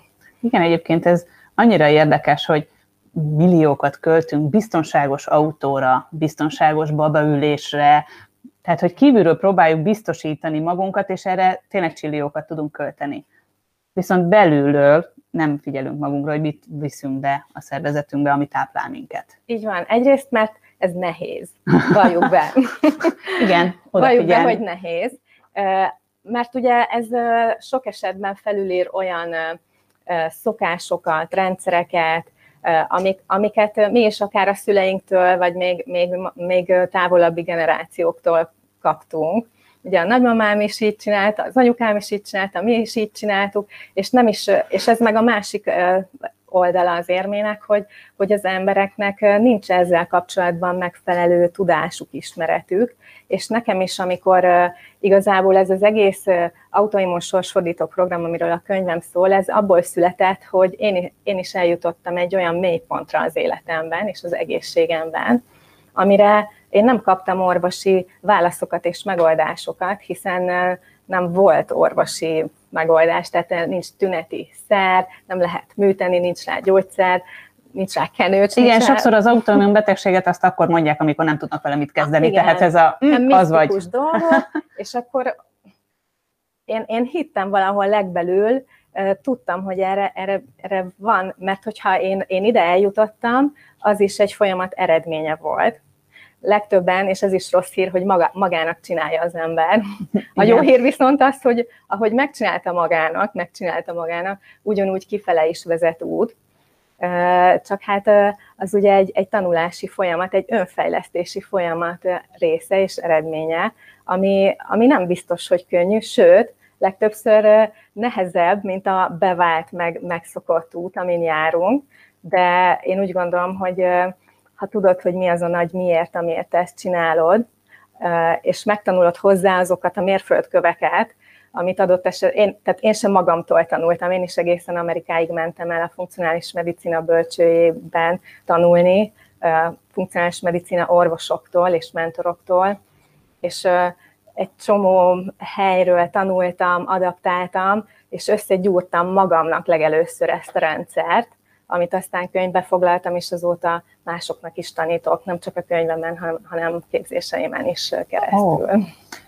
Azért a reklámok van, én azt hallom, hogy fáj a fejed, nem baj, itt van egy gyógyszer, kap be, és nyugodtan tolhatod tovább a talicskát, nem kell gondolkodnod, hogy miért fáj a fejed, csak kap be ezt a gyógyszert, és megoldott, megoldott a probléma. Ez a könyv, ez milyen gyorsan oldja meg a problémámat? Változó, hogy így mondjam. Attól is függ, hogy, hogy milyen mélyen vagy a gödör alján, ugye.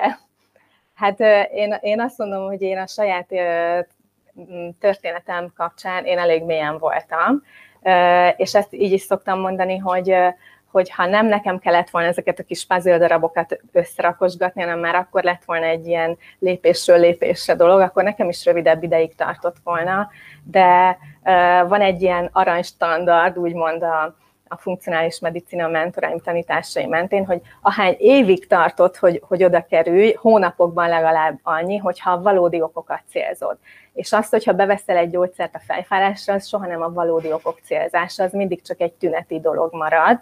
Tehát egy olyan dolog, hogy mit tudom én, elképzelsz egy, egy, fa, egy fát a kertedben, és hogyha a, a levelei, nem tudom, összegörbülnek, és mhm. elszáradnak, és így metszegeted, lehet, hogy ideig, óráig így, így ki tudod azokat a részeket így vagdosni, de a, a valódi megoldás mindig az lesz, hogy lemész a gyökérhez, és a gyökér szinten táplálod a fát, és, és így sejtszintről, tehát ez a belülről kifele um, gondoskodás, ez az öngondoskodás és önfejlesztés, ami, ami, az, ami a valódi okok mentén tudja így helyre tenni a dolgokat. Uh-huh. Egyébként ez a könyv, amit írtál, ez prevenciókont is tud segíteni, tehát meg tudjuk előzni, vagy pedig csak már a autoimmunbetegségekre jó ez? Igen, ezt nagyon sokan kérdezik tőlem, hogy kinek való ez a könyv. Én azt mondom, hogy most egyre inkább mindenkinek való ez a könyv. Ugyanis nagyon nem mindegy, hogy az immunrendszerünk milyen állapotban van. Ugye az autoimmunitásra szokták mondani, hogy a, az immunrendszer kilibben, kibillen egy olyan egyensúlyi állapotból, és tévesen, ugye boldog-boldogtalan céloz, és alatta a saját sejtjeidet, a szöveteidet akár. De ez mindenképpen egy olyan egyensúlytalanság, ami, ami nem csak, nem csak autoimmun vagy bármilyen krónikus állapotokban manifestálódhat, de ugye magát az immunvédelmet is megkérdőjelezheti. És azt gondolom, hogy a, a mai világban, ebben a mostani helyzetben aztán főleg, nagyon nem mindegy, hogy az embernek milyen egyensúlyban van a szervezete, az immunrendszere. Hát, nem igen. csak a, a, a, az immunvédelem miatt, hanem, hanem hogy hosszú távon is egyensúlyban maradhassunk. Igen, hát ha egészség van, akkor minden van, vagy ha egészség nincs, akkor semmi nincs. Így van. Meg van még egy ilyen, hogy mm. a legújabb gazdagság az az egészség. Tehát. Így van. Vagy a legnagyobb bőség az egészség. Igen.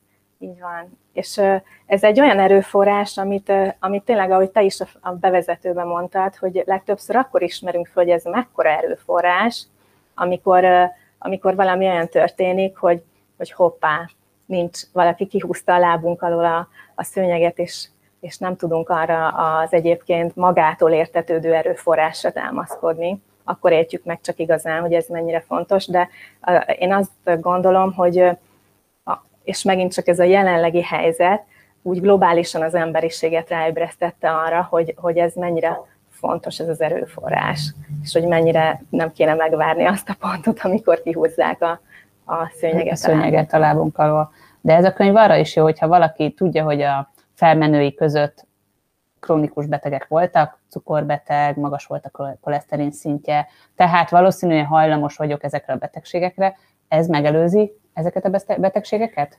Ez nagyon jó, amit mondasz, mert nagyon sok fejben, az emberek fejében az, az motoszkál, hogy, hogy a, a genetika, ugye a, a géntérképet már felrajzolták, azt gondolták a tudósok, hogy hú, akkor most mindenre van, megvan a válasz, de aztán, aztán rájöttek a tudósok, hogy nem, nincs meg mindenre a válasz a gének, gének térképben, mert lehet, hogy a hajlamot öröklöd, vagy mhm. kapod, uh-huh. és van rá hajlamod és genetikai fogékonyságod, de aztán felismerték a tudósok, hogy van egy olyan dolog, amit úgy hívunk, hogy epigenetika, ami a genetikán kívülálló, minden olyan környezeti faktor, amiben azok dolgoznak, vagy azok tartoznak bele, amir, amiről a könyvemben is írtam, ugye, hogy mit eszel, hogy mennyit iszol, mennyit alszol, milyen környezetet biztosítasz a sejtjeidnek, a, te, a, a, a testednek, uh-huh. biokémiailag, és ezzel az epigenetikával felül tudod írni azokat a genetikai uh, rizikófaktorokat, tehát nincs eleve elrendelve az, hogyha neked a génjeidben van valami, amit, amit örököltél. Én is azt szoktam mondani, hogy nem nyertem meg a, a, az ötös lottót a, a gén húzáson, vagy hogy mondjam. Aha. De, de, de, tudsz módosítani de igazából rajta. igen, és ez egy olyan és akkor ez visszatér oda, ez az önrendelkezés, az önfejlesztés, hogy ez egy ilyen gondolkodásbeli váltást kapcsolót kapcsol át a fejedbe, hogy, hogy igenis van ráhatásom ezekre a dolgokra, és, és ne várjam meg azt, hogy ez a genetikai kapcsoló így bekapcsol, mert én, nekem itt van az erő a kezemben, hogy ki tudjam kapcsolni, ha akarom. Ha, igen. Köszönöm szépen. És így utolsó kérdésként azt szeretném megkérdezni, hogy mi az a három dolog, amit tudnál tanácsolni, hogy azt mindenképpen, erre mindenképp figyeljem.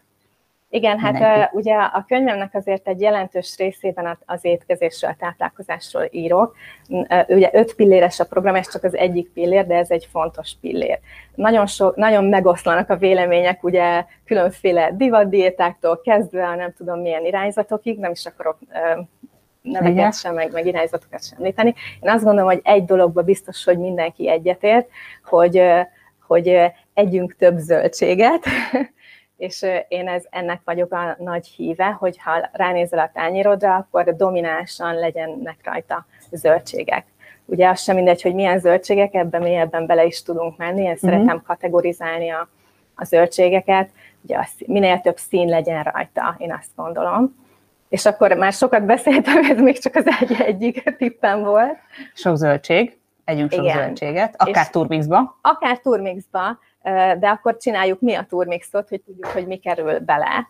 Mert ez lenne a második tippem, hogy, hogy legyen minél valódibb az a tányér, amit a tányérra Mhm. teszel, tehát hogy minél természetesebb, ahogy a természetben az anya természet ugye megteremtette ezeket a, az ételeket, ez főleg, ez főleg zöldségeket, nem, nem, záró, nem, zár, nem szeretek kizárni semmilyen ételkategóriát, de hogyha minél természetesebb, minél valódibb formába fogyasztjuk, és lehetőleg mi magunk készítjük el, és nem kell ehhez konyhatündérnek lenni, mert ahogy te is említetted, bele, beledobálsz egy csomó minden ö, tápanyagbombát a turmixba, csinálsz belőle egy smoothie-t, és azt ö, akár ö, elszopogatod egy Egyébként is ez divatos most. és amúgy is divatos, és ezt akartam is mondani, hogy az egészségfejlesztés az a, az, a, az, az új menő a Mhm. 21. században már, mert egyre többen felismerik ezt, hogy, hogy ez egy igenis olyan erőforrás, ami, amiben menő fektetni, és amit menő fejleszteni.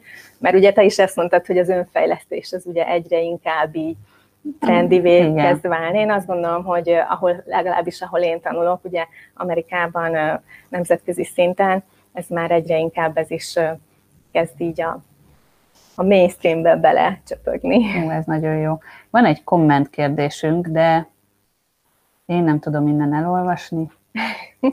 Tisztító kúra leírása is van a a könyvben. Egyébként ajánlasz a tisztító kúrát? Ez egy nagyon jó kérdés. Igazából, hogyha ö, valaki dominánsan növényi táplálékokat fogyaszt, akkor az nem egy drasztikus formája, de egy formája a tisztításnak. Ugye sejt szintről biztosítjuk azokat a, azokat a fitonutrienseket, amivel, amivel ez a folyamat természetesen meg, megtörténik a szervezetben. És ezért, hogyha valaki egy ilyen drasztikus Ivókúrát tisztítást csinál, mondjuk, mert azt mondja, hogy egy az, hétig az jó iszol. lehet egyébként, de nem mindenkinek. És uh, ugye a, én magamból is kiindulva, és akikhez a könyvemen keresztül és a, tanításaimon keresztül is kommunikálok, legtöbbször olyan emberekkel vagyok kapcsolatban, akik már eleve valamilyen krónikus állapotban érintettek, és ebben az esetben egy, egy drasztikus tisztítókúra adott esetben csak még több adott esetben belső stressz tud rakni a, a szervezetre, ami nem biztos, hogy uh-huh. mindig hasznos, Hasznos tud lenni. lenni. De én azt mondom, hogy mindenki, tehát hogy én, én szeretek ilyen mérföldköveket lerakni, abból most kettőt mondtam is, még a harmadikkal tartozom, de ezeken, ezeken a mérföldköveken mentén igazából mindenki egyénileg tud lavírozni, hogyha tanul eleget és fejleszti eléggé a tudását ahhoz, hogy egy idő után eljut arra a szintre, hogy ő magának tudja meghatározni azokat a nüansznyi kis apró lépéseket, ami neki a legideálisabb. A legjobb módszer számára, Igen. hogy egészséges maradjon. Így van. Mi a harmadik? A harmadik, hogy beszéltünk sokat a zöldségekről, beszéljünk egy kicsit akár a, a zsírokról is, vagy az olajokról. Aha. Ugye én szoktam ezt javasolni, hogy hogy hajtsunk magunkon végre úgymond olajcserét. Ugye nagyon sok olyan- főleg a feldolgozott ételekben, vagy iparilag előállított feldolgozott ételekben nagyon sok olyan káros olaj van, ami, ami gyulladást kelt. Ugye az összes krónikus immunrendszeri, akár autoimmun állapotoknak a hátterébe sokszor a, a legnagyobb okozó faktor, ez a krónikus gyulladás, és erre nem jó, hogyha szó szerint olajat öntünk ennek a tüzére, Mhm. és ezért szoktam mondani, hogy hajtsunk végre olajcserét, és inkább fókuszáljunk a, az egészségesebb olajokra, zsírokra, mint például az oliva, olaj, vagy az avokádó, tehát hogyha már maradunk ennél a növényi analógiánál, akkor képzeljük el azt, hogy egy mediterrán nyaraláson, most Aha. így képzeletben, mert egyébként Más nem tudunk. se tudunk, Igen. de hogy legalább ezt a mediterrán nyaralás feelinget a, a tányérunkon valósítsuk meg, ugye zöldségek, avokádó, um, olivabogyó, Oliva, vagy olivaolaj, és akkor, hogyha dominánsan ezeket pakoljuk a tányérunkra, akkor én azt gondolom, hogy főleg, hogyha valakinek egyébként egyensúlyban van a szervezete, és csak úgymond megelőzésre um, Szeretné ezt szeretné ezt használni? tudatosan uh, véghez vinni, akkor eze, ezeken kívül azért sok minden más egyéb is elférhet azon a tányéron, de ugye nyilván nem mindegy, hogy ki hogyan érkezik ebbe, a, erre a, ebbe az arénába, amit Igen. én egészségfejlesztésnek és ebbe ezenből az önfejlesztés egy szegmensének hívok. Hát köszönöm szépen, hogy elfáradtál hozzánk, és köszönjük a könyvet. El is kérem, hogy bemutassam itt a többieknek, hogy ezt, ezt nyerhetik meg. Aláírt példány. Aláírt példány ráadásul. Úgyhogy én megmondom őszintén, én már kíváncsi vagyok. És elolvasom. Köszönöm szépen még egyszer. Én is köszönöm. Hogyha tetszett a téma, akkor mindenképpen dobjál egy lájkot, vagy kommentelj, de már volt is komment, illetve oszd meg ezt az adást. Hát elérkeztünk az adás végéhez, és most jön a sorsolás. Ki is nyerte meg az Autoimmun Sorsfordító Program könyvet. Itt már ide készítették. Nézem, hogy nem nézek bele. Ki nyerte? Kettő jött, de úgyis két könyvet sorsolunk.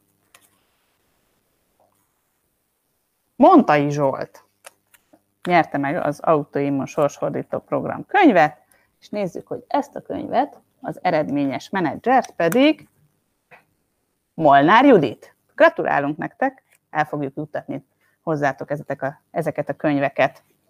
Hát márciusi utolsó adást láthattátok, következő alkalommal már április 1-én találkozunk, és ez nem vicc, lesznek komoly témák, meg lesznek komolytalanabbak is. Köszönjük, hogy velünk tartottatok, további szép napot mindenkinek, jó egészséget, vigyázzatok magatokra, sziasztok!